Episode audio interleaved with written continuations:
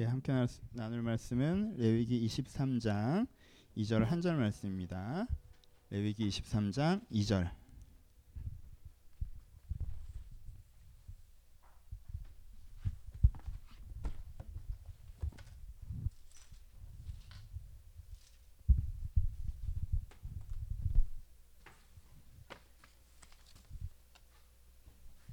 (23장 2절) 말씀 다 찾으셨으면 한 목소리 같이 봉독하시겠습니다. 시작.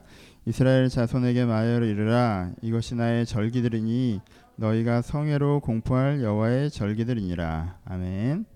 안녕하세요. 예, 오늘부터 좀 예배를 좀 다듬고 하나님 앞에 새로 새롭게 새로운 모양으로 나아가는 첫날입니다.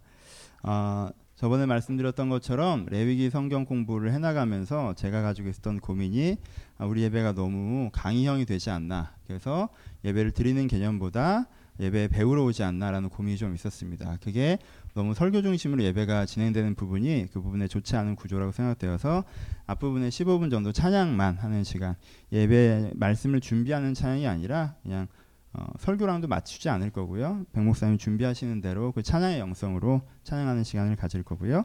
제가 설교하는 시간 한 시간 정도 있을 거고 끝에 제가 특별히 마이크를 잡거나 기도회를 진행하지 않고 여러분들 개인적으로 기도할 수 있는 시간 15분을 이렇게 드리겠습니다. 그래서 이 예배 하나가 조금 더 길어지긴 하겠지만 어, 찬양하는 15분 그리고 말씀 듣는 1시간 좀 안 되는 시간들 기도하는 15분 해서 말씀을 듣고 찬양하고 기도하는 그것들이 모두 다 균형 잡히게 이루어지는 예배 그 중에 그 과정을 통해 하나님께 좀 더 드려지는 예배로 진행될 수 있도록 여러분들의 마음을 함께 해주셨으면 좋겠습니다 아시겠죠? 예 오늘 그럼 설교 시작해 봅시다 오늘은 이걸로 시작해 보죠 혼자 얘기를 좋아하십니까? 이 문장으로 시작해 보겠습니다 혼자 얘기 좋아하세요? 저 되게 잘합니다 예전 혼자 얘기를 되게 좋아하는 캐릭터라고 생각을 했습니다 어, 나름대로 그 레벨이 있잖아요. 혼자 영화 보실 줄 아십니까? 저는 혼자 영화 되게 자주 봤습니다. 혼자 여행, 아, 물론이요. 혼자 여행은, 여행은 혼자 다니는 거예요. 혼자 여행 잘 다녔습니다. 밥을 혼자 먹으십니까? 예, 전 밥을 혼자 먹습니다. 저는 만점을 칩니다. 왜요? 저는 고깃집도 혼자 갔습니다. 제가 만점입니다. 고깃집 혼자 가는 게 만점이라면서요. 혼자 고깃집에 가보셨습니까? 정말 평화롭습니다. 그렇죠? 이렇게 스테이크 혼자 먹을 때랑 또 달라요. 혼자 고기가 구워주는 그 긴 시간들 동안 2인분을 시키시면 눈치 주지 않아요. 3인분 시키셔도 되고요. 이렇게 구워지는 시간들 동안 그리고 한꺼번에 올리지 않아도 되지 않습니까? 내가 딱 먹을 양만큼 내가 원하는 굵기 그 아, 그렇잖아요. 단체로 가면 난 좀 더 굽고 싶으면 내가 자꾸 집어가면 나도 먹어야 되고 약간 그런 지점들이 있잖아요. 근데 내가 원하는 그 정도로 구워서 먹는 그 과정들이 굉장히 고즈넉하고 혼자만의 시간이고 뭔가 삶이 정돈되고 뭐 이렇습니다. 그래서 혼자 있는 시간을 굉장히 좋아했었어요. 요즘에 그런 욕구가 굉장히 최근 몇 년 동안 사라졌다는 걸 좀 느껴서 기억이 났어요. 요 설교를 준비하면서 최근 몇 년 동안 아, 혼자 여행을 좀 떠나고 싶다 이런 마음이 별로 안 들었어요. 그리고 어, 혼자 고깃집에 가고 싶은 마음 별로 안 들었고 혼자 영화를 보고 싶은 생각도 별로 안 들었던 것 같습니다. 제가 몇 년 전만 하더라도 꼭 좀 시간을 내서 한 달에 한 번이라도 혼자 영화를 본다든가 좀 혼자 있는 시간들을 어떻게든 확보하려고 노력했었는데 그런 것들이 좀 사라지는 것들을 경험을 했습니다. 아 그럼 내가 변한 건가? 전엔 나는 되게 고독을 즐길 줄 아는 사람이었는데 지금 늙어서 외로워졌나? 아니면은 전에는 나는 좀 이렇게 사람과 친밀하지 못하는 좀 성격 장애였는데 지금 좀 성격이 좋아진 건가? 그래서 저 자체는 별로 많이 변한 것 같지는 않고요. 예, 전혀 많이 변하지 않고 생각을 해보니까 예전에는 저랑 마음과 생각이 다른 사람들과 오랜 시간 있었어야 됐어요. 네, 예전이라고 하면 진짜 옛날부터 고등학교 때부터 아니에요 사실? 중학교 때부터 아닌가 그렇죠 아주 어릴 때부터 내 마음과 생각과 다른 사람들이랑 그렇잖아요 반 아이들이 마음에 들지 않는 맞춰야 되는 분위기가 있잖아요. 중학교 때도 그렇고 고등학교 때도 그렇고. 대학 때 조금 내 마음대로 하고 내 생각대로 하다가 다시 이제는 26살에 전도사를 시작했으니까 또 정말 내 마음과 생각과 다른 사람들과 한 사무실에 있고 생활을 하고 뭔가 회의를 해야 되고 진행을 해야 되고 그래서 아 속으로는 닥치 세우지만 겉으로는 아 그러시구나라고 얘기해야 될 때도 있고 그렇죠? 내가 재미도 없다 하하하하 웃어야 될 때도 있고요. 그렇잖아요. 막 내가 이렇게 해야 되는 지원들 내가 하다 보니까 그런 시간들이 절대 시간이 많아지면 많아지면 뭐가 생겨요? 하, 혼자 있고 싶다 차라리. 뭐가 붙어요? 사실은 차라리가 붙는 거죠. 차라리 혼자 있고 싶은 거예요. 자꾸 회식하다 보면 혼자 고기 구워 먹고 싶어지는 거예요. 야 빨리 너 이거 먹지 마. 이건 내가 바싹 구워서 먹을 거야. 이 말을 못 하는 거잖아요. 그러니까 혼자 가서 구워 먹는 거잖아요. 그렇죠? 저는 거긴 차라리가 들어가 있었던 것 같아요. 근데 지금은 제가 상황이 좋아진 거죠. 그닥 어, 물론 여러분들이랑 저런 생각이랑 마음은 다 맞는다는 뜻은 아니에요. 하지만 지금은 안 맞으면 안 맞다고 얘기할 수 있잖아요. 표현할 수 있고 소통할 수 있고. 근데 그거를 표현조차 하지 못할 때는 차라리 혼자 있고 싶어지는 마음이 큰 거죠. 그러니까 아이러니하게도요. 좀 개인의 시간이 더 많은 사람들의 개인차들이 있긴 하지만 내가 유난히 혼자 있고 싶다라고 하는 이유는 어떤 면에서는 가끔은 고립감 때문이기도 합니다. 아이러니하게도 그렇죠. 내가 사람들이랑 같이 있어도 사실 이 사람들이랑 소통되지 않는 고립감이 느껴지니까 차라리 혼자 있고 싶어지는 거죠.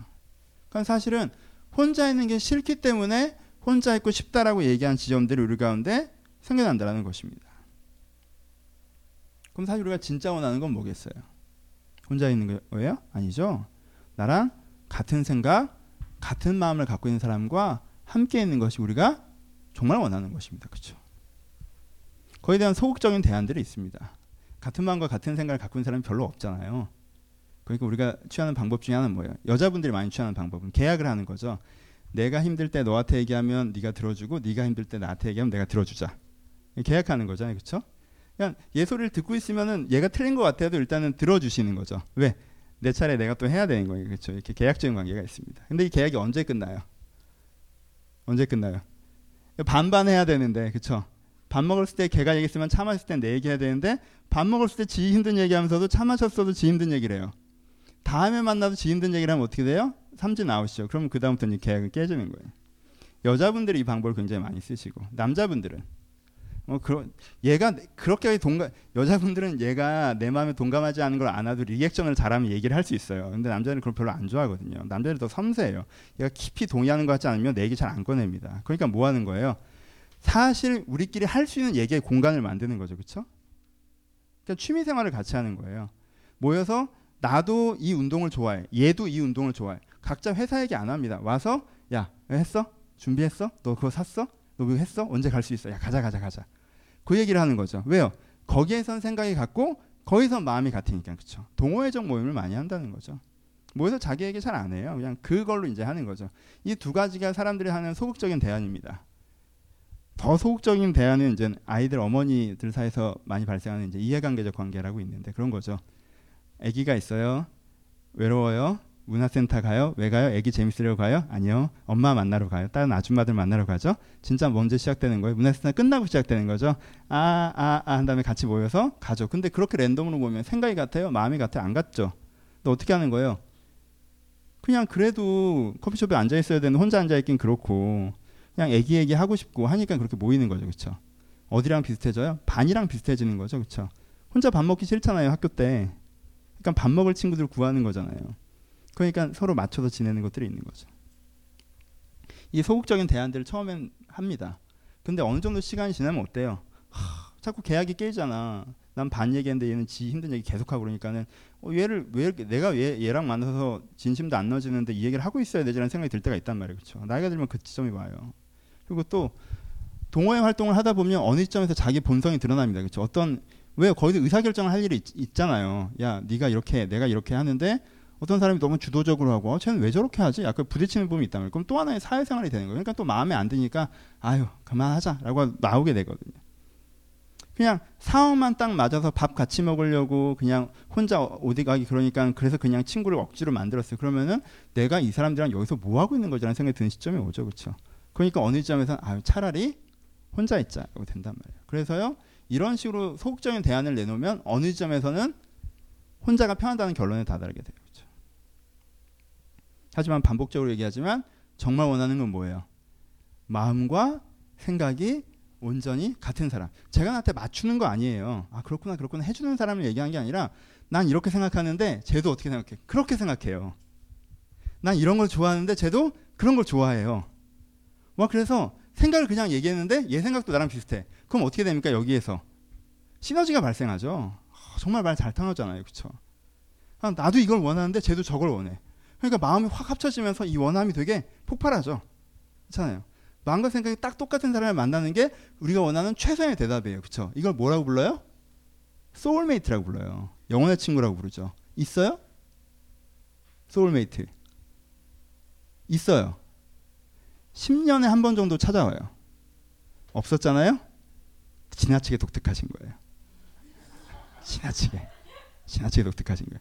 10년에 한 번 정도 찾아와요. 근데 있어요? 아니, 없어요. 왜요? 이게 지나가요. 왜? 내 생각이 계속 바뀌잖아요. 그러니까 내 마음이 계속 바뀌잖아요. 10년 전이나 지나면 똑같으세요? 5년 전이나 지나면 똑같으세요? 아니시죠. 내가 바뀌죠. 쟤도 바뀌죠. 그러니까 soulmate라고 하는 건 직선 두 개가 어느 점에 잠깐 교차하는 지점이에요. 계속 그럴 수가 없어요. 이 교차하는 지점에 결혼을 하시는 거예요. 그리고는 멀어져 가시는 거죠. 그렇게 살아내시는 거고, 그렇죠? 다시 맞춰가고 이렇게, 그렇죠? 그 교차하는 지점이 있어요, 그렇죠? 대학 때 교차하죠. 아, 얘는 정말 나랑 잘 맞아. 직장 생활하고 3년 뒤에 만나봤더니 안 맞죠. 그렇죠? 교차한단 말이에요. 그럼 소울메이트는 사실은 없어요. 그럼 어떻게 해야 돼요? 이 외로운 세상 혼자 사는 거죠. 그게 결론이에요? 아니죠. 여기에 이래서 신앙이 얼마나 대단하다는 부분이 나오는 거예요. 신앙 안에서 대답이 있습니다. 봐요. 저 사람을 나한테 맞추려고 하면 정말 어려워요. 그렇죠? 내가 아무것도 안 하고 있는데 맞는 사람이 나타난다는 건 거의 불가능하고요. 근데 나라는 사람을 누가 가르쳐요? 하나님이 가르쳐요. 내가 하나님의 생각이랑 닮아가요. 하나님의 마음이랑 닮아가요. 그래서 하나님 하는 생각을 생각하고 하나님께 원하는 걸 나도 원해 가요. 이렇게 이쪽으로 접근해 가요. 근데 얘도 신앙이 있어요. 그래서 하나님의 생각을 닮아가요. 하나님의 마음도 닮아가요. 그러면 거기에 접근해 가요. 그러면 각자가 성숙한 만큼 두 사람한테 뭐가 많아져요? 공통분모가 많아지죠. 그렇죠? 두 사람이 굉장히 근접하게 된다는 거예요. 뭐보다 소울메이트 이상으로. 시간이 갈수록 교차해서 멀어집니까? 아니죠. 시간이 갈수록 성숙도가 증가하는 거에 따라서 공통분모가 더 커져간다는 거예요. 이때 뭐가 진짜 발생하는 거예요? 이게 진짜 혼자 살아가는 게 아니라 함께 살아가는 즐거움이 그 관계성들 사이에서 진정성 있게 발생할 수 있다라는 거예요. 그러니까요, 우리의 혼자 있음, 우리의 외로움은 누군가 나를 지극히 아껴줄 때 극복되기보다 내가 누군가를 지극히 아낄 때 극복되기보다 내가 그냥 어쩌다가 살아가다가 잘 맞는 사람들을 우연히 만났을 때 되는 것이 아니라 내가 하나님의 방향으로 움직이기 시작할 때 내가 그 자리에 계속 서 있으면 난 외로울 수밖에 없고요. 나는 여기 서 있으면서 여기 누군가 찾아와야 된다고 생각하면 난 외로울 수밖에 없고요. 아니면 가짜들을 쓸 수밖에 없고요. 여기서 일어나서 내가 하나님의 방향으로 움직이기 시작할 때, 진리의 방향으로 움직이기 시작할 때 거기에 하나님과 함께 성숙해 가는 사람들을 만나게 된다라는 거예요. 그 관계가 우리 가운데 뭐가 돼요? 진정한 소울메이트 이상의 동역자가 된다. 지체가 된다는 거예요. 물론 이걸 교회 안에서의 관계라고만 얘기하는 게 아니에요. 여러분들 애인끼리도 이게 된다면 격이 달라지겠죠. 쟤는 나한테 완전 맞춰. 왜? 난 쟤 30% 좋아하는데 쟤는 난 70% 좋아하거든. 이거는 뭐 언제 뒤집어질지 모르는 계약 관계고. 그렇게 불공정 계약으로 시작하시면 나중에 정말 뒤통수 많이 씁니다. 괜찮아요. 그렇게 계속 걔가 70%에 만족할 거라고 생각하지 마세요. 계약서 언제든 찍힐 수 있어요. 사람들과 인간관계. 사인한 거 아니잖아. 그렇죠? 그렇게 되는 게 아니라 내가 애인이랑도 그렇게 접근해 나갈 수 있으면 저거 그러니까 신앙 있는 애인이라고 하는데 교회 다니는 애를 얘기하는 게 아니라 이렇게 뭔가 같은 진리의 방향으로 성숙의 걸음을 걸어갈 수 있으면 점점 점점 common sense가 많아지는 거예요. 오케이? 내가 친구예요. 신앙 안에서 제대로 된 친구가 있다면 진짜 신앙 안에서 친구고 서로 아끼는데 서로 신앙에서 서로 가운데 성숙한 부분이 있다면 점점점 그 관계성이 깊어진다는 거예요. 그리고 교회에서도 그게 가능하겠죠. 교회에서 함께 만나서 같이 신앙생활하는 교우인데 교우 안에서 서로 점점 점점 신앙이 깊어지면 서로 깊은 연대감들이 더 생기는데 이게 세상 어디서 우연히 잠깐 맞아서 그때 좋았던 곳과는 다른 수준이 생긴다는 거예요. 그렇죠? 오늘은 절기에 대한 이야기를 합니다. 절기가 여러 가지가 있는데 절기 전체에 대해서 얘기하는 것이 아니라 오늘 읽었던 구절 자체로 절기 자체에 대한 얘기를 한번 해보려고요. 이 절기가 이 얘기를 하고 있어요. 보십시오. 절기가 뭐 하는 겁니까? 함께 모여서 고백하는 날입니다. 그렇죠? 레위기 그림을 한번 그려보세요. 절기에 대한 자세한 강의 이번 주에 업데이트가 될 거예요. 기대하시고요.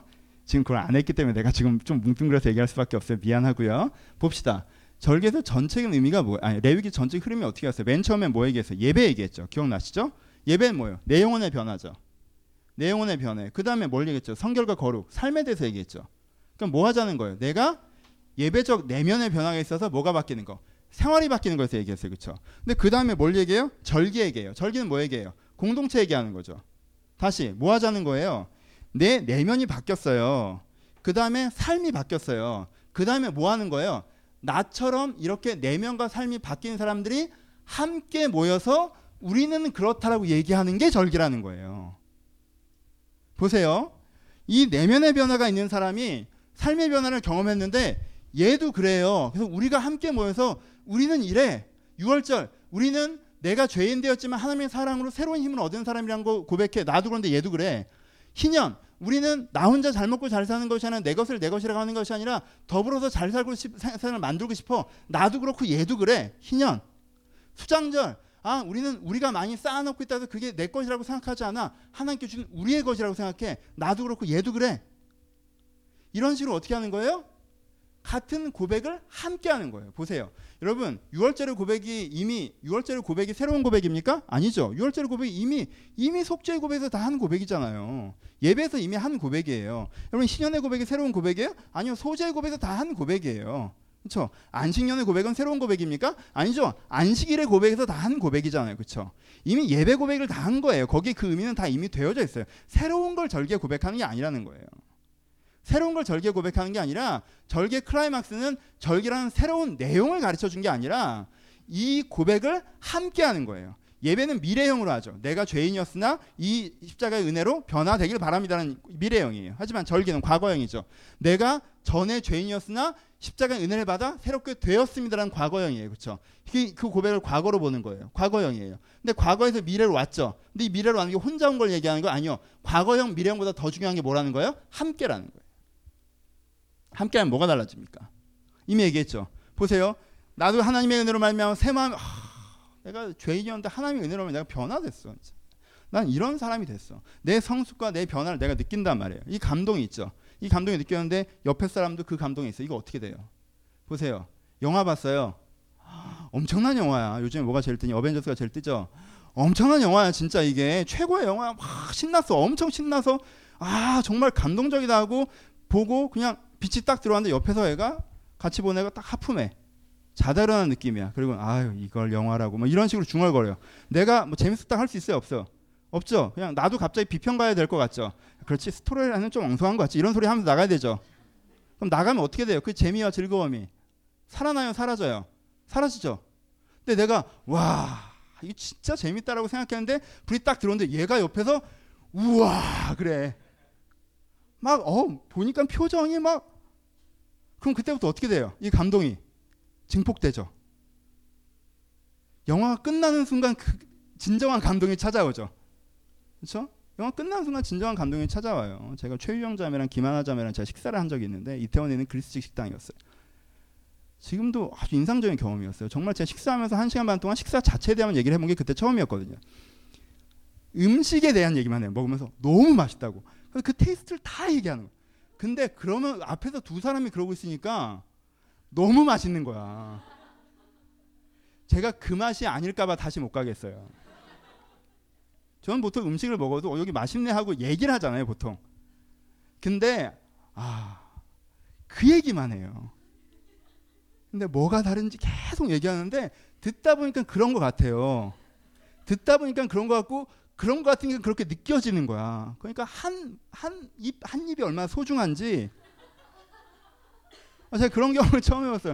내가 약간 식탐이 없는 사람이라 증폭된다고요.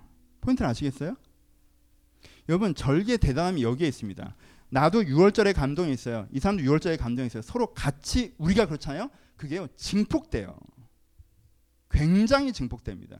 내가 이번 설교 오늘 설교 은혜 받았어요. 와, 은혜 받았어요. 근데 셀 모임 딱 갔더니 아, 오늘 설교 너무 좋았다고 그래요. 그럼 그때부터 증폭되죠. 내가 오늘 설교 은혜 받았어요. 셀 모임 딱 갔더니 아, 되게 피곤하게 다들 앉아 있어요. 그리고 설교에서 한 말도 안 해. 그러면 사라지죠. 자꾸 이 은혜를 사라지게 하지 말란 말이야. 안 좋았다고 해도 일단 주변 사람 눈치를 봐요. 좋은 사람 있었을 수도 있잖아. 그렇죠? 첫 번째 뭐예요? 내가 그것이 공감의 증폭, 되면 그 다음에 너도 그러니 나도 그런다. 그럼 둘 사이에 뭐가 일어나요? 동일시의 수용, 친밀해지죠. 그리고 그 다음에 뭐가 일어나요? 지향성의 연대. 6월절만 하면 아 은혜 감동이 있어. 너도 그러니 나도 그런다. 커지죠. 너도 그러니 나도 그런다 했으면 둘이 어떻게 돼요? 친밀해지죠. 그리고 둘 다 이런 6월절 감동이 있으니 우리가 어떻게 하면 주를 기쁘게 할 거가 되죠. 연대까지 연대까지 지향성 연대까지 간단 말이죠. 이게 뭐예요? 절기 중에 구원의 절기 라인이죠, 그렇죠? 또 하나 해봅시다. 나중에 강의로 다 하겠지만 간단하게 보면 또 하나는 삶의 절기죠. 삶의 절기 뭐가 있어요? 안식년과 신년이 있죠. 주어진 거 내 거라고는 안 살 거야. 나만 성공하고 사는 거 아니야. 하나님께 주신 거야. 의미 있게 쓸 거야. 가치 쓸 가치 있게 쓸 거야. 그리고 모두도 함께 잘 사는 세상으로 쓸 거야라는 생각을 혼자 하고 있다고 생각해 봐요. 그러면 이 사람 뭐예요? 몽상가죠. 자, 그 생각을 하면서도 어떻게 생각해요? 난 너무 이상주의적인가 생각하죠. 그리고 이게 될 거라는 생각이 안 들죠. 그렇지 않겠어요? 여러분 지금 희년 얘기를 해봐요. 지금 희년 얘기를 하면 참 좋은 말씀이네요라고 된단 말이에요. 60년 지나면 땅을 다 원주인에게 돌려줘요. 개인 소유를 인정하지 않아요. 모두 다 동일한 출발선상에 있습니다. 부유한 사람도 없고 가난한 사람도 없어요. 상속은 말도 안 되는 거예요. 어떻게 내 돈을 내 자식한테 물려줍니까? 내 돈을 왜 내 자식한테 물려줘요? 걔는 아무것도 한 게 없는데 왜 걔가 그걸 공짜로 받아요? 상속은 말도 안 돼. 이게 신년의 정신이에요. 기본적으로. 이게 요즘 사회에서 얘기하면 이게 아유 안 되는 얘기죠. 그냥 이상주의적인 얘기예요. 근데 그때 희년을 몇 명이 지켰어요? 지킨 적은 없지만 일단은 고백은 아이고 지킨 적은 없어요. 아유 안 지, 한 번만 지켰으면 성경에 쓸 수도 있잖아요. 안 지켜가지고 하여튼 고백은 뭐예요? 동시에 하죠. 그럼 이게 될 수 있어요, 없어요? 있죠. 삶의 고백이 동일시되면 어떻게 되는지 아세요? 삶의 고백이 동시에 이루어지면 이 공감의 증폭적 그 차원이 아니라 뭐예요? 기준에 확신이 생겨요. 난 이렇게 살고 싶은데 얘도 이렇게 살고 싶대. 그럼 뭐가 돼요? 확신이 생겨. 이렇게 살아도 되겠구나 확신이 생기잖아요. 내가 이렇게 살겠다는데 다 뜯어 말려. 그럼 흔들리잖아. 내가 이렇게 살겠다는데 야, 너 진짜 나도 그렇게 너도 그런 꿈, 나도 그런 꿈. 내가 뭐가 생겨요? 확신이 생기죠. 그다음에 뭐 합니까? 확신 있는 사람들끼리 계획 세우죠. 진짜 그 진심인 사람들은 계획 세워요. 그다음에 뭐 합니까? 구현하죠. 여러분, 공동체가 이렇게 대단한 거예요. 내가 이 사람이랑 동시에 그걸 함께 고백하잖아요. 절기 고백. 이 절기, 내가 희년을 함께 고백하잖아요. 안식년을 함께 고백하잖아요. 그럼 그게 확신과 계획과 구현이 된다는 거예요. 그렇죠? 이게 절기의 힘입니다. 이게 뭐예요? 함께 같은 고백을 가진 사람들이 서 있는 힘이에요. 나 혼자 내면이 바뀌었어요. 예배가 있어요. 아, 정말 좋은 사람. 이 사람 좋은 내면을 갖고 있어요. 근데 이 사람 스스로 느끼기에 자기가 삶이 없잖아요. 그럼 끝없는 자괴감과 싸워야 됩니다. 그렇죠? 내가 진짜 그 고백은 내 진심이 맞나? 난 그런 사람이 아닌 것 같아. 왜? 나는 막상 그렇게 살지 않잖아. 그렇죠? 그러니까 예배는 있는데 정결이 없으면요. 결국 내적 투쟁 상태로 들어가요. 근데 예배가 있는데 정결이 있잖아요. 그럼 뭐 해야 돼요? 자기 삶에서는 뭐가 가져요? 자기 삶에서는 확신을 갖죠. 근데 이 사람이 예배 있는데 예배와 정결이 있는데 공동체가 없는 사람은 어떻게 되는 줄 아세요? 자기 지키느라 바빠요. 세상을 바꿀 수 있다는 생각은 해볼 수 있는 여지도 없어요. 그냥 끝없이 자기를 지키는 거야. 그렇죠?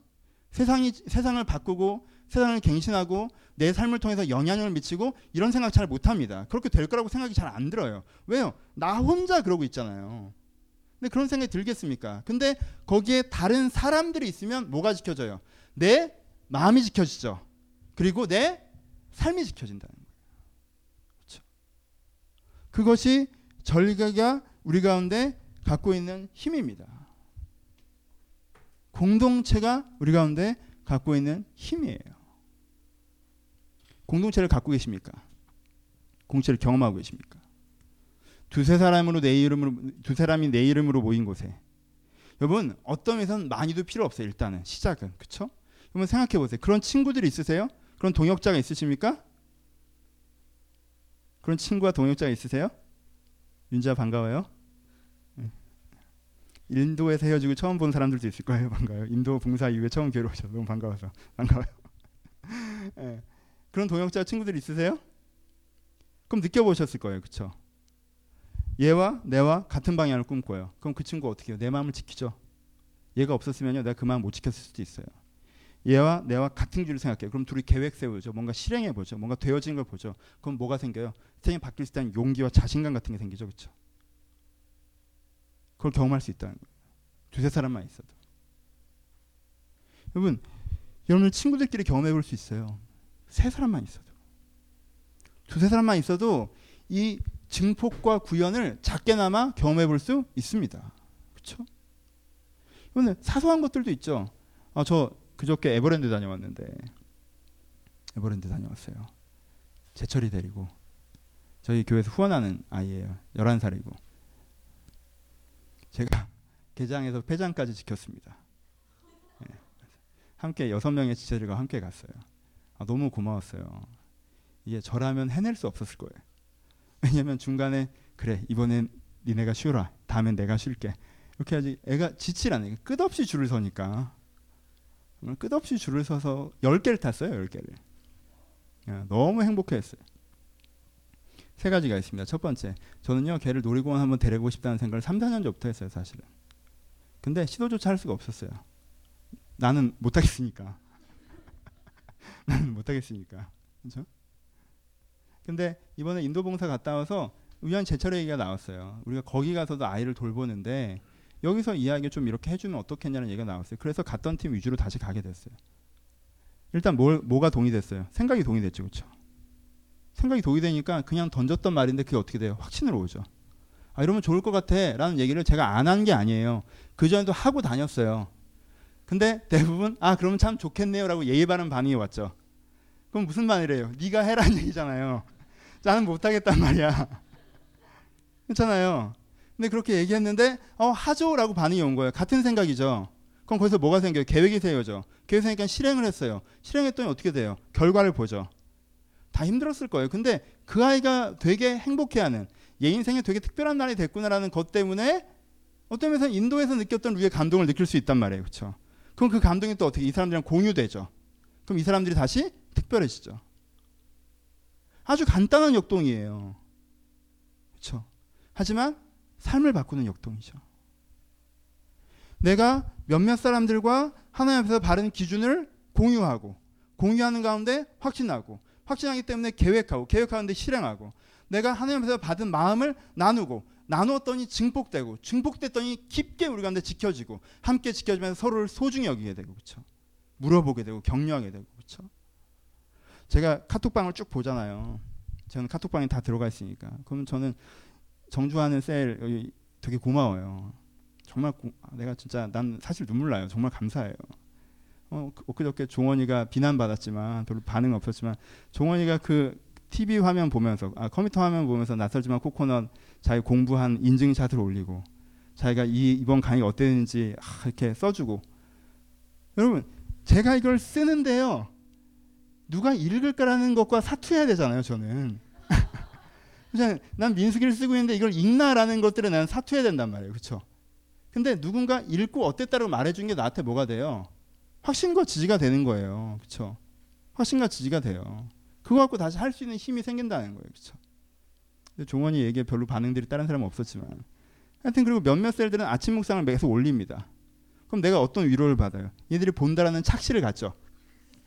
올리기만 하는 걸 수 있는데 나는 왠지 매일 올라오니까 보는 것 같잖아요. 그렇죠? 아주 작은 거예요. 여러분, 이 공동체성이라는 걸 얘기하면요. 그래, 난 아직 예배가 없으니까. 난 아직 삶의 변화가 안 됐으니까 굉장히 높은 수준이구나. 예, 그럴 수 있죠. 그런 거 맞습니다. 세상을 바꾸는 공동체라는 건 높은 수준이에요. 근데요, 내가 있는 고백만큼을 실천하면서 사람과 나누는 것. 그렇죠? 내가 진솔하게 내가 막 고민하고 힘들고 어렵고 그런 얘기를 하면서도 사실 내가 하나님한테 이런 마음이 있어라고 얘기하는데 다른 사람들 그런 얘기를 하고 그 얘기를 하는 것 때문에 내 중심으로 지켜지고 그리고 그 사람들한테 너도 힘내라고 한마디 해줄 수 있고 그게 뭐가 돼요? 그들을 지키죠. 이게 공동체라는 거예요. 이게 절기의 힘이에요. 그러니까 여러분들 어떻게 하셔야 됩니까? 이 공동체에 대한 기대감을 가지셔야 돼요. 어떻게 우리가 이 공동체를 가질 수 있습니까? 어렵지 않죠. 첫 번째 간단하게 스스로 지키세요. 스스로 지킨다고 하는 거는요. 무슨 뜻이에요? 내가 저쪽 방향으로 움직이려고 하셔야 돼요. 나는 여기 있을 테니까 나를 챙겨줘, 나를 돌아보줘, 나에게 맡겨줘, 나에게 수용해줘라고 하시면 공동체를 얻을 수가 없어요. 내가 좋다는 교회는 다 가봤는데 좋은 교회가 없더라고요. 무슨 뜻인지 저는 잘 모를 수도 있을 것 같아요. 내가 여기서 움직이는 게 공동체를 갖는 첫걸음이에요. 내가 하나님을 향해서 움직이지 않는데 내가 공동체를 가질 수 없습니다. 내 입장과 내 처지, 내 어려움, 내 생각, 내 주관에 있는데 내 생각을 세상이 이해해주고 받아주고 동의해주고 수용해주고 용납해주길 바라면 그 사람에게는 외로워지는 거예요. 그건 자기 혼자, 자기 스스로 혼자 서는 혼자 있는 자리에 자기가 선 거예요. 그렇게 하시면 안 돼요. 맨 처음엔 내가 그리로 걸어가야 되죠. 하나님을 향한 방향으로. 두 번째, 뭐 하셔야 됩니까? 소통하셔야 됩니다. 어떤 사람은 너무 프라이빗하게 신앙생활을 해요. 내게 은혜와 신앙과 내가 믿는 하나님은 너무 내 개인적으로 소중한 것이라 아무에게도 얘기하지 않아요. 아무에게도 얘기하지 않아요. 하지만 보십시오. 그렇게 하면 자기가 스스로 지키기도 어렵습니다. 내가 그것을 얘기할 만한 사람과 얘기하고 그 사람 안에 그것이 있다는 걸 발견하고 서로 그것들을 교류하고 그리고 그것들을 기억하고 뭐 하는 거예요? 소통. 뭐, 뭐 하는 거예요? 소중히 여기. 서로 함께 그 마음을 나누려는 시도들 있을 때 내가 공동체로 갈 수 있고 공동체를 얻을 수 있습니다. 세 번째 뭐 해야 돼요? 계획해야 되죠. 그 계획하고 실행하는 것이 없으면 말잔치예요. 그렇죠? 내가 그런 방향성이 있고 그런 나눔을 했는데 얘는 우리 10명이 매주 나눠. 아, 매주 나누는데 1년을 지켜봤더니 말만 해. 얘는 아, 그렇게 하고 싶어요라고 한 다음에 그번 주에 안 해. 다음 주에도 안 해. 그 다음 주에도 안 해. 보면 서로 어떻게 느껴져요? 아, 우리는 말만 하는구나로 느껴지죠. 그렇죠? 그러니까 세 번째 공동체가 공동체 하기 위해선 작은 실행이 필요하죠. 아, 그럼 좀 이렇게 해보자라고 얘기하고 같이 해보는 거예요. 그러면 그 사람이 그걸 해볼 수 있도록 격려해 주는 거예요. 그 사람이 해내고 오면요, 그 사람 혼자만의 승리가 아니에요. 이 공동체의 승리가 되지. 왜요? 그 사람이 해낸 게 이 사람들한테 지지가 되거든. 이 세 가지가 우리를 공동체를 얻게 합니다. 내가 중앙을 향해서 하나님을 향해서 움직이고 그리고 같이 움직이는 사람들을 발견한다면 소통하고 그리고 소통한 사람들과 함께 소중히 그것들을 지키면서 무엇인가 작은 시도들을 함께 해나가는 것 그것이 우리가 신앙이 깊건 얕건 간에 그 수준에서 우리 가운데 공동체를 얻게 한다는 거예요. 물론 실패 과정들이 있죠. 내가 중앙면의 방향으로 움직이지만 내 안에 세속적인 것들이 훨씬 더 많아서 다른 과 소통할 것이 거의 없을 때도 있어요. 하지만 그때는 작아도 괜찮다니까요. 다른 사람과 소통하는 걸 나눴는데 알고 봤더니 그 사람이 겉모습만 펀치라지 소, 속에 아무런 진정성이 없을 수가 있어요. 아, 그럼 일단 그 사람은 차지해야죠. 그런 사람을 얘기하는 게 아니라니까 모든 사람들과 그렇게 지내라는 게 아니에요. 그렇죠. 차지해야죠 일단은. 다만 연대 가는 사람을 찾으려면 일단 까봐야지 알 수 있잖아요. 그러니까 그렇게 그 소중한 사람들을 만나고 찾아가는 과정이 있겠죠. 세 번째, 내가 실행하지 않으면 안 된다니까요. 여러분 기회는 계속 있는 게 아니에요. 은혜 기회가 평생 있다고 생각하는 건 구원 구원 그 뭐야 복음주의적 오해예요. 여러분 시간이 리밋돼 있잖아요. 그럼 기회도 리밋돼인 거예요. 그렇죠? 하나님께서 무한대 기회를 주십니다. 그럼 뭐 합니까? 내가 무한대로 사는 게 아닌데. 그러니까 나한테 기회는 제한돼 있단 말이에요. 그러니까 어떻게 해요? 내가 지금 결정하고 깨닫는 한 번의 기회를 소중히 여기셔야 돼요. 여러분 레위기 성경 공부 못 따라오고 계신 분이 있어서 아 그러면 이번에 레위기는 날리고 다음에 민수기부터 해라고 제가 이렇게 조언을 했어요. 그럼 다윗이 레위기는 언제 하냐고 물어보더라고요. 언제 우리 4년 뒤에 해요. 4년 뒤에 한다고요. 지금 뭐 그냥 성경 공부 공과 돌아가니까 아무것도 아닌 것 같죠? 이 여러분 진도 따라갈 수 있어요? 레위기 못 따라갔어. 근데 민수기 하고 민수기 하면서 레위기 돌릴 수 있을 것 같아요? 강의 일주일에 두 개씩 듣고 성경 더블로 읽고 여러분들 이렇게 할 수 있을 것 같아요? 못 하죠. 지금 못 하면 4년 뒤에요. 4년 뒤에 하는 거예요. 그렇죠? 몇 살이게 네가? 결혼했을 수도 있죠. 애 엄마일 수도 있어요. 애아버지일 수도 있어요. 기회가 계속 있다고 생각하지 마세요. 내가 내 인생을 바꿔볼 사소한 시도, 꼭 성경 공부를 얘기한 게 아니라 내 성격을 바꿔보고 생활을 바꿔보고 내가 뭔가를 개선해 볼 수 있는 사소한 시도의 기회들이요. 무한대로 있다고 하는 오해들이 있어요 기독교인들한테. 하나님께서 계속 용서하고 계속 기회를. 하나님께서 계속 용서하고 계속 기회를 주시면 네가 계속 안 살아요. 그렇잖아요. 그러니까 무한대가 아니라는 거 기회가 리밋이란 말이에요. 그렇죠? 그러니까 우리가 한데 어떻게 해요 소중히 여고 시도해 봐야죠 그럼 나한테 뭐가 생겨요 공동체가 생겨요 한 가지 얘기를 더 할 거예요 여러분들 도시에 태어나서 도시에 사시죠? 옛날에 농촌에 태어나서 농촌에 살았어요. 그렇죠? 농촌에 태어나서 농촌에 살면요. 공동체가 이미 있습니다. 그렇죠? 공동체는 단어를 조금 잠깐 좀 지루하게 짚어볼게요. 의미가 있습니다. 아니 공동체란 농경사회 살면 이미 공동체가 있어요. 어때요? 태어나자마자 뭐가 정해져 있습니까? 소속이 정해져 있죠. 나는 누구 집안의 몇째 아들이요 이게 그 사람의 소속이란 말이에요. 그렇죠? 난 농사꾼의 자식이요 소당룡의 자식이요 난 지주의 자식이요 나는 사대부의 자식이요 정해져 있단 말이에요. 소속이 태어날 때부터 정해져 있어요. 그다음에 뭐가 정해져 있어요? 내 직업이 정해져 있어요. 역할이 정해져 있어요. 옛날에는요 팔다리만 멀쩡하면요 노동력이기 때문에 귀했습니다. 일자리는 무조건 있어요. 물론 처우가 안 좋은 거죠. 소장용으로 할 수도 있고 다른 걸 할 수도 있지만 기본적으로 뭐, 뭐 있어요. 이 사람 업무는 주어진단 말이에요. 그렇죠? 기본적으로는 그래요. 공동체 내에서. 그렇죠? 그러니까 이 사람은 또 어떻게 해요? 이 마을 내에서 내 위치를 잡죠. 무슨 뜻이에요? 우리 속에서 나를 찾는다는 거죠. 내가 독립적으로 존재하는 게 아니고 우리 속에서 나를 찾아요. 농경 사회에서는요 공동체가 주어집니다. 그러니까 공동체를 무조건 좋다고 생각하지 마세요. 무슨 뜻이에요? 그 공동체가 선하지 않으면 거기처럼 힘든 데가 없어요. 그렇잖아. 공동체가 악한 어떤 조직과 구조, 건강하지 않는 분배와 기회가 있으면 내가 그 공동체에서 힘들단 말이에요. 왜? 이걸 전체로 바꾼다는 게 굉장히 어렵잖아요. 그렇다고 나갈 수 있는 것도 아니고 마을마다 다 공동체가 됐으니까 이걸 나가면 난 뜨내기란 말이에요. 그런 말이 나온 거잖아요. 뜨내기 아무것도 아니에요. 이 사람은 떠 있단 말이에요. 그렇죠? 이게 농경사예요. 근데 도시사회는 뭐가 바뀌었어요? 도시사회는 바뀌었죠. 환경이 바뀌었어요. 뭐가 바뀌었어요? 태어날 때부터 뭐가 안 주어져요. 여러분들 소속이 안 주어집니다. 여러분들 소속을 쟁취해야지, 그렇지? 저는 광면 시민이라는 소속을 갖고 있어요. 내가 광면 시민이라는 소속을 유지하기 위해서 저는 뭘 해야 됩니까? 월세를 내야 돼요. 내가 이 집에서 버티고 있어야 광명 시민이야. 그럼 못 버티면 난 더 이상 광명 시민이 아니에요, 그렇죠? 어떤 뭐 하십니까? 소속을 갖고 있죠. 어떤 회사를 다녀요. 그 회사를 다녀야 그 회사에 다니는 거잖아요. 그 회사에 못 버티면 난 소속이 사라진단 말이에요. 현대사회에서는 소속을 버티는 거예요. 소속을 쟁취해야 돼요. 역할도 마찬가지죠. 어떤 일을 하는 거, 아, 전 이런 일을 하고 싶어요. 사회에 물어봅니다. 전 무슨 일을 할까요? 사회가 대답해줘요? 아, 대답해주지 않아요. 여러분들이 하고자 하는 일, 여러분이 하고자 하는 포션을, 여러분들의 능력을 개발해서 여러분들이 가야 된단 말이에요. 그렇죠? 이게 장점이 뭡니까? 이게 좋을 땐 이게 더 좋아 보여요. 왜요? 좋을 땐 농경사회 싫어했어요. 아, 나는 그렇게 억압되고 시키는 대로 살고 아버지가 그거니까 나도 그렇게 살고 싶지 않아요. 난 자유예요. 난 독립이에요. 난 개인이에요. 하고 나는 내 인생의 기회를 찾아서 도시로 떠나겠어요. 그런 거잖아. 60년대, 70년대. 그랬단 말이에요. 왜? 왜 그랬어요? 그, 그 친구가. 더 자유로운 사람이라? 아니요. 경기가 좋아서 그랬어요. 경기가 좋아서 그런 거예요. 7% 8% 성장하니까 도시에 가면 일자리가 있으니까 간 거지. 그게 없으면 당연히 그렇죠. 60년 70년 사람들만 더 독립적이고 개인적인 사람들 그런 게 아니라니까요. 여기 가봐야 갈 데가 없으면 거기 그러고 있었을 거란 말이에요. 근데 이게 바뀌었죠. 경기가 좋을 땐 이게 되게 좋아요. 왜? 자유와 기회를 주니까. 경기가 나쁠 땐. 이것처럼 힘든 게 없지. 소속을 주기를 하냐, 역할을 주기를 하냐. 그렇잖아요. 그러니까 어디 안에서 뭘 발견해요? 우리 안에서 날 발견해요? 내 안에서 우리를 발견해요? 내 안에서 우리를 발견하죠. 내 안에서 우리를 발견한다는 게 뭐예요? 저 학교가 나한테 어떤 도움이 될까? 저 지역이 나한테 어떤 도움이 될까? 저 직장이 나한테 어떤 도움이 될까? 무슨 뜻이에요? 내 안에서 우리를 발견하는 거예요. 저게 나한테 무슨 도움이 되냐로 접근한단 말이에요. 그러니까 완전 개별화 된다는 거예요. 조금 어렵죠. 그냥 사회책에 나오는 얘기예요. 근데 생각을 해보세요. 이게요 굉장히 현저한 변화입니다. 여러분 성경 읽을 때 사소해 보이는 얘기지만요 성경은요 무신론을 염두에 두지 않고 쓰여진 책이에요. 왜요? 그 당시에 무신론자들은 없었어요. 근데 요즘 무신론자들이죠. 그러니까 그게 성경이 우리 시대에 읽으려면 여러분들 고민해야 되는 이슈 중에 하나예요.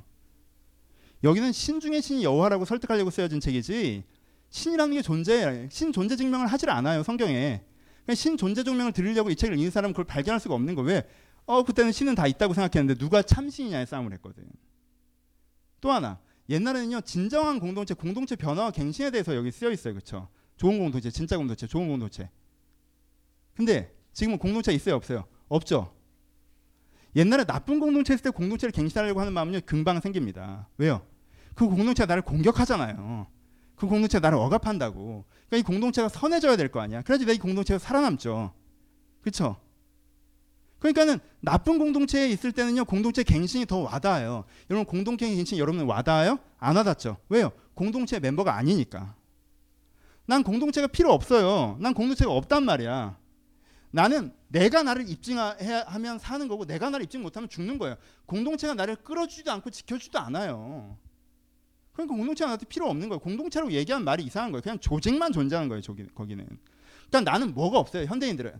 공동체라는 개념 자체가 없는 사람들이에요, 사실은. 그러니까 여러분들에게 공동체를 갱신해야 됩니다. 공동체 여러분들 힘을 줍니다라고 해봐야 여러분들 머릿속에 여러분들 아까 증폭과 상호성에 대한 얘기를 해봐야 내가 예를 들 때도 어떤 이상을 잘 못 넘어가요.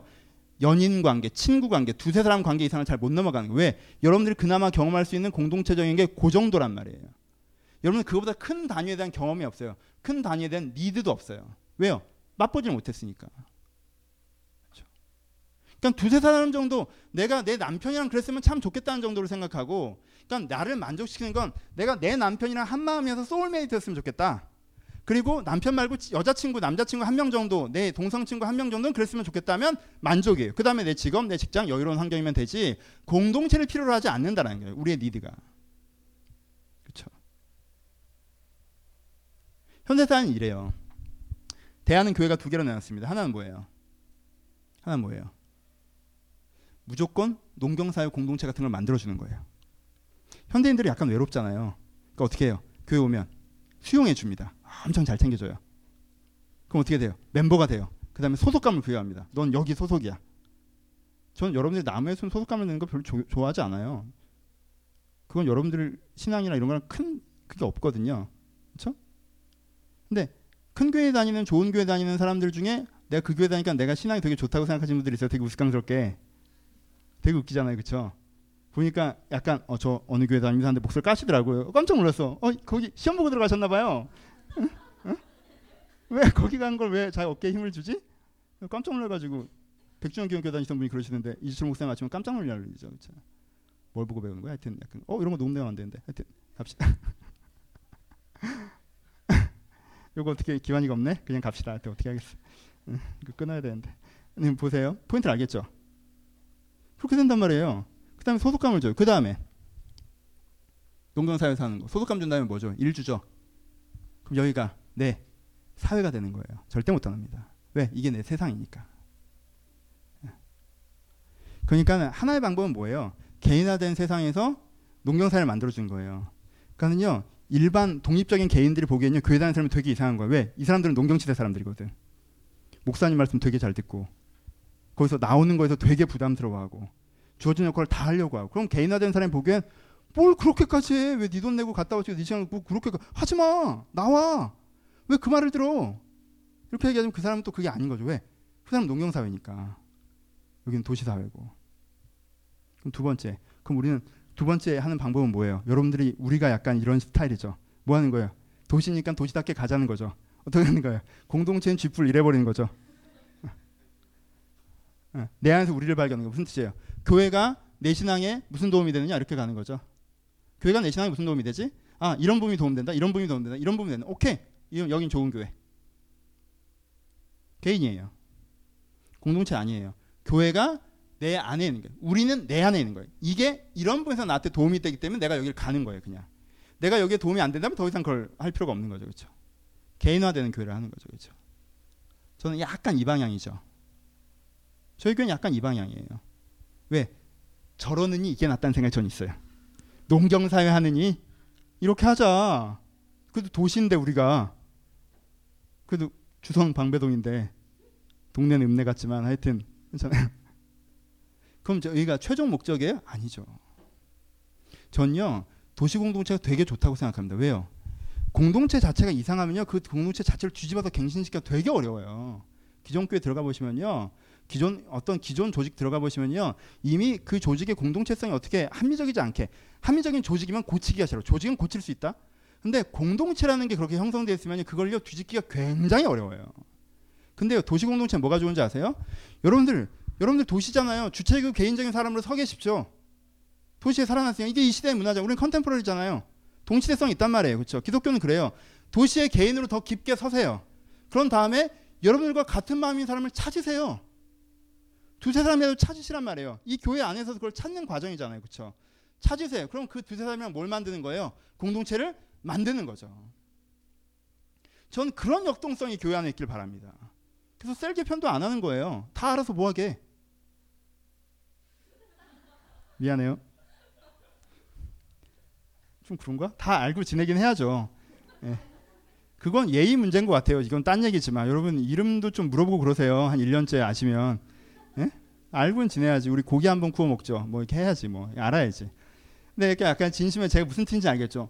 다 그렇게 되진 않아요. 어차피 우리가 굉장히 신앙이 좋아지면 전체 신앙이 굉장히 좋아지면 하지 말라고 해도 다 그렇게 될 거예요. 하지만 그게 아닌 바에야 이 안에서 여러분들의 성향과 취향과 수준에 맞게 여러분 공동체를 찾으시란 말이에요. 선택하고요, 마, 마련돼 가고 연대하고요, 세워 가셔야 된다는 거예요. 그 역동성 이 안에서 돌아다녀야죠. 내가 아직 그걸 발견하지 못했다고 하면 좀 혼자 다니시고, 그걸 발견했으면 소중히 여기시고, 내 마음에 아주 안 된다 할지라도 내 안에 그런 소통의 부분들이 있다면 함께 연대할 수 있고, 라는 부분이 있죠. 말씀 마칩시다.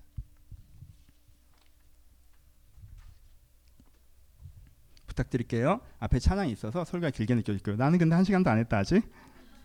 평소랑 똑같아. 좀 길죠. 이쯤에 끝날 수 있는데 여러분 몸이 기억해요. 신기하죠. 근데 이 설교 외에 여러분들 15분의 기도도 꼭 하셨으면 좋겠어요. 주무시지 마시고 부탁드릴게요. 보르마 오늘은 너무 따뜻한 곡으로 하지 말아야지. 주무실 것 같다. 보름의 음악이 온몸을 감싸시면서 그냥 쭉 이렇게 깊게 들어가신 분들 계신 것 같은데 진영이가 그랬다면서요. 반주가 너무 좋아서 연주만 듣게 된다고 기도 시간에. 너무 잘하면 좀 그래. 아, 팬이어서 하여튼 돌아와서 봅시다. 결론 갑시다. 여러분 세 종류의 사람이 있다고 표현해 봅시다. 어떤 사람은요. 소극적인 기대를 갖고 살아갑니다. 관계에서. 누가 나를 수용해 주길 바라고.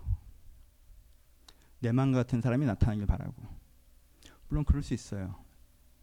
여러분들 수용하는 사랑하는 사람과 만나십시오. 인생에 좋은 계기가 있으실 거예요. 필요하죠. 그 계기를 누군가 또 수용하는 사람이 되실 거예요. 좋습니다. 근데 그 여러분의 관계 전체를 갱신하는 모토는 될 수 없어요. 내가 수용받길 바라고 이해받길 바라고 내 자리에만 서 있다면 물론 좋은 인연을 만나고 좋은 계기를 만나는 여러분의 인생의 특별한 장면들은 있겠지만 여러분 지금 힘들다면 그런 계기들이 있으면 축복이지만 그것 자체가 여러분들의 관계를 갱신하는 계기가 될 수는 없다는 거예요. 그렇잖아요. 여러분들 속에는 그 한 사람에게 평생 의지하여 사실 겁니까?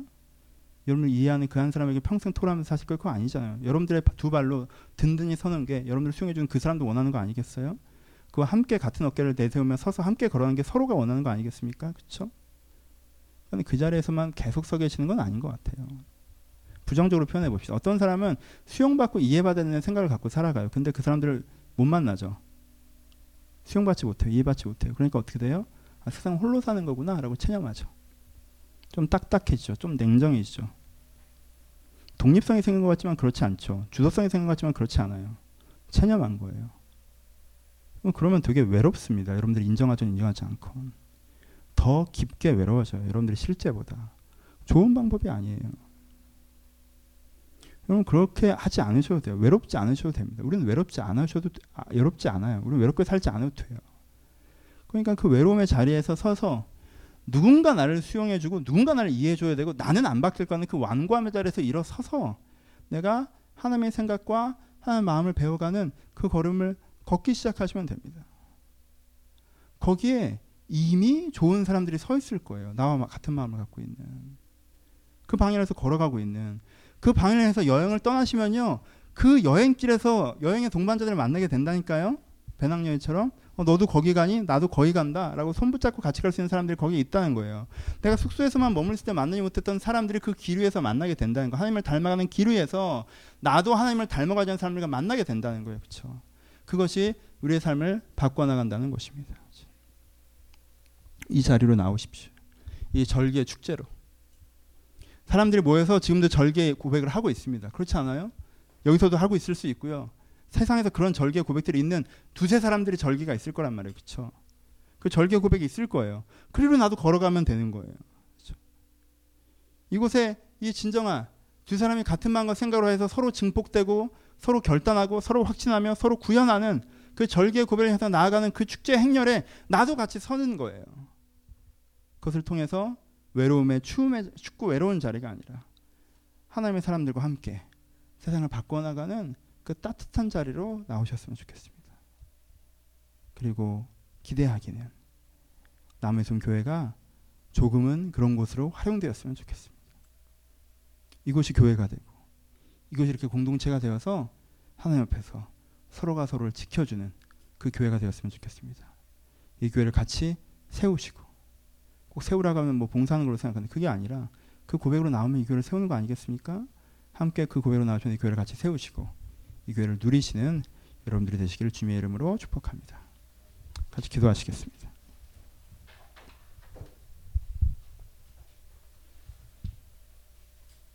두 가지. 하나는 그냥 한번 돌아보세요. 누군가에게 수용되기를 기대하면서 혼자 서 있진 않았는지, 누군가 수용해 주니까 그걸 만족하며 그 자리에 있진 않았는지, 아, 그냥 세상은 혼자다라고 그냥 냉정하게 있진 않았는지, 아니면 내가 바른 길을 걸어가다 보니 그 친구들을 만나고 있는지 그런 경험들 있잖아요. 그때가 제일 좋지 않았어요, 사실? 내가 누군가한테 기댈 때보다 같이 손잡고 걸어갈 때가 되게 좋지 않았어요? 하나님 제가 좀더 이랬으면 좋겠습니다. 내가 동역자가 생겨서 내 마음이 증폭되고 그리고 내 가운데 동역자가 생겨서 확신하며 함께 그것들을 이루어가는 그 공동체의 삶이 나타나 있었으면 좋겠습니다. 여러분의 개인의 삶을 좀 돌아보시고 공동체 삶을 기대하시면서 15분을 드릴 테니까 꼭 오늘 설교만 기도하지 않으셔도 돼요. 이번 주에 한 번도 기도하지 못했던 분들은 그저 하나님과 말문을 터십시오. 이번 주에 무슨 일 있으셨던 분들은 그 주제에 대해서 얘기하세요. 지금 여러분들이 생각나는 생각대로 드는 마음대로 하나님과 나눠야 될 이야기들을 15분 동안 묵상하며 고백하며 자유로이 기도하는 시간 갖도록 하겠습니다. 기도하겠습니다.